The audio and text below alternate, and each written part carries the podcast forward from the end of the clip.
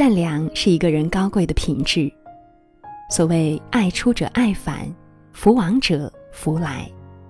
善良的人大多好运，但也有人说了，过度的善良会毁掉我们，我们的善良应该很贵。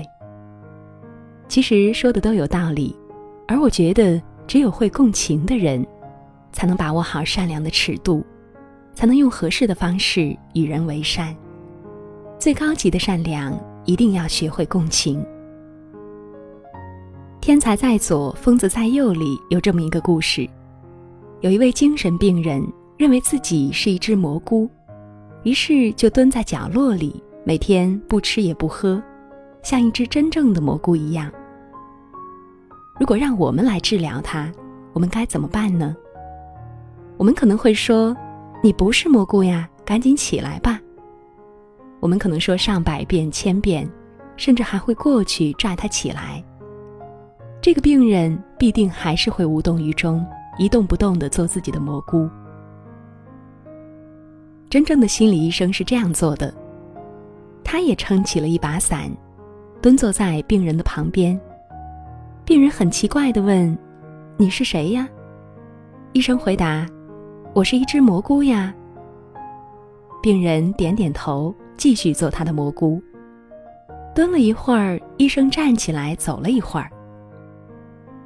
病人不解地问，你是一只蘑菇，你怎么能动呢？医生说，蘑菇也可以动呀。他说，哦，原来做蘑菇也可以动呀。所以他就跟着动，然后医生开始吃饭，他就问，你怎么可以吃饭呀？医生回答说，蘑菇不吃饭怎么长大呢？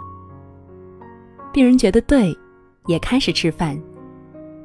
几周之后，这个人就像正常人一样生活了。这个故事可以给我们一个启示，共情说难很难，但也挺容易，只不过是在别人遇到困顿时，蹲下身来陪他做一只蘑菇，而他必然也有让自己生活重新快乐起来的能力。学会共情，才能触摸到别人心底的柔软，才能用自己的善良真正对他人有所帮助。我有一位朋友，他人缘特别好，人脉很广，而且很会照顾人。那年他创业的时候，四面八方都有人帮忙。我问他是怎么修炼的，他讲了这样一个故事。高中时，他搬了新家，隔壁的男主人是一位警察。高三的某一天，这位警察因公殉职，只剩下了10岁的儿子和孩子的妈妈。我这个朋友放学回到家从来不拿钥匙，他会喊爸爸来开门，他爸爸下班早会先到家。邻居警察过世之后，爸爸特别嘱咐他，以后呀，你自己带钥匙开门，别喊爸爸给你开了。朋友不知所措，问为什么。爸爸说，你一喊爸爸，隔壁小男孩听见会不好受的。从此以后，他知道别人有什么不愿意提起的东西，或者不好受的某个点，都会刻意的避开，不小心提起也会立刻道歉。如果在一起有人不小心提起，他也会帮助别人解围，化开僵局。父亲的共情传递给了他，事无巨细都能为别人着想，所以他才会有这么多知心好友，人们也愿意和他合作。学会共情，可以让善良更加体贴，而善良的人都是有福气和好运的。他还让我想起了另外一件事，小学寒假的某一天中午，家门口来了一个提着化肥袋子，手拿一个破瓷碗的乞丐，身上衣服脏兮兮的，但是脸还算比较干净。他看到我们在吃饭，就问我们可否给他一点吃的或者喝的，甚至刷锅水都行。门外车子上躺着他重病的老婆，恰好一个邻居在我们家串门，就说随便给他一个剩馒头，让他走就行了之类的话。但是奶奶放下手里的筷子，跟妈妈说，把刚出锅的馒头分一半给他，又让爸爸拿点钱给他们，那人接过馒头，坚持不要钱，最后爸爸把钱硬塞给他。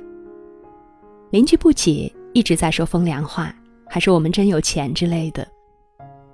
奶奶叹了一口气，说她为了养活爸爸和姑姑几个孩子，当年也跟人讨过饭。那个时候是饥荒，树皮都被人吃光了，过年的时候能吃上芋头叶就不错了。给他印象最深的就是一家人给了他一个玉米面窝窝，这件事情给年幼的我造成了很大的冲击，铭记了一生。很多时候自己同情别人，其实是在同情自己。最高级的善良必定要学会共情。己所欲，施于人；己所不欲，勿施于人。与君共勉。我听见雨滴落下的声音，一点一滴敲打我的心。我听见午夜时分的清醒，没有一条路通向你的心。像一只盲目的蜻蜓，爱上一个空心玻璃瓶。我听见冰雪融化的声音，却听不见你风中的回音。我听见了你的声音，在最北的山顶。我听见了你的回音，在最深的海底。我听见了你的哭泣，在层层海浪里。我听见了你的决定，在飞鸟的梦里。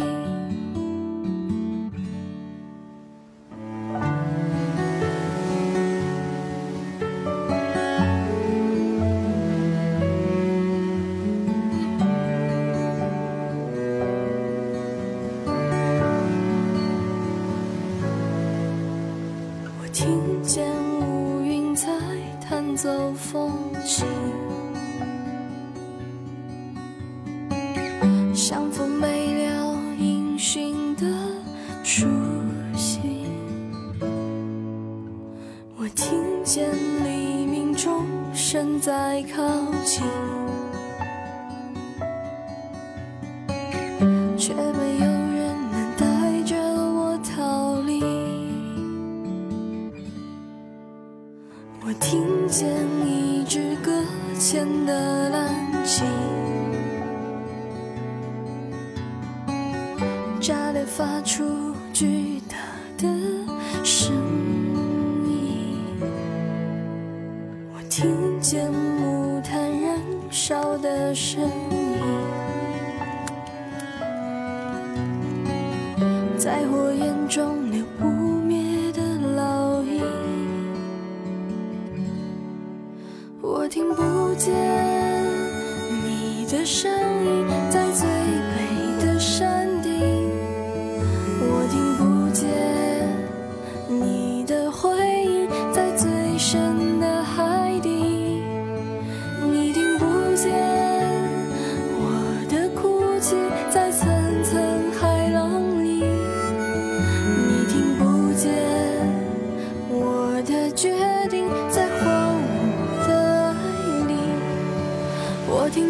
了你的声音，在最北的山顶。我听见了。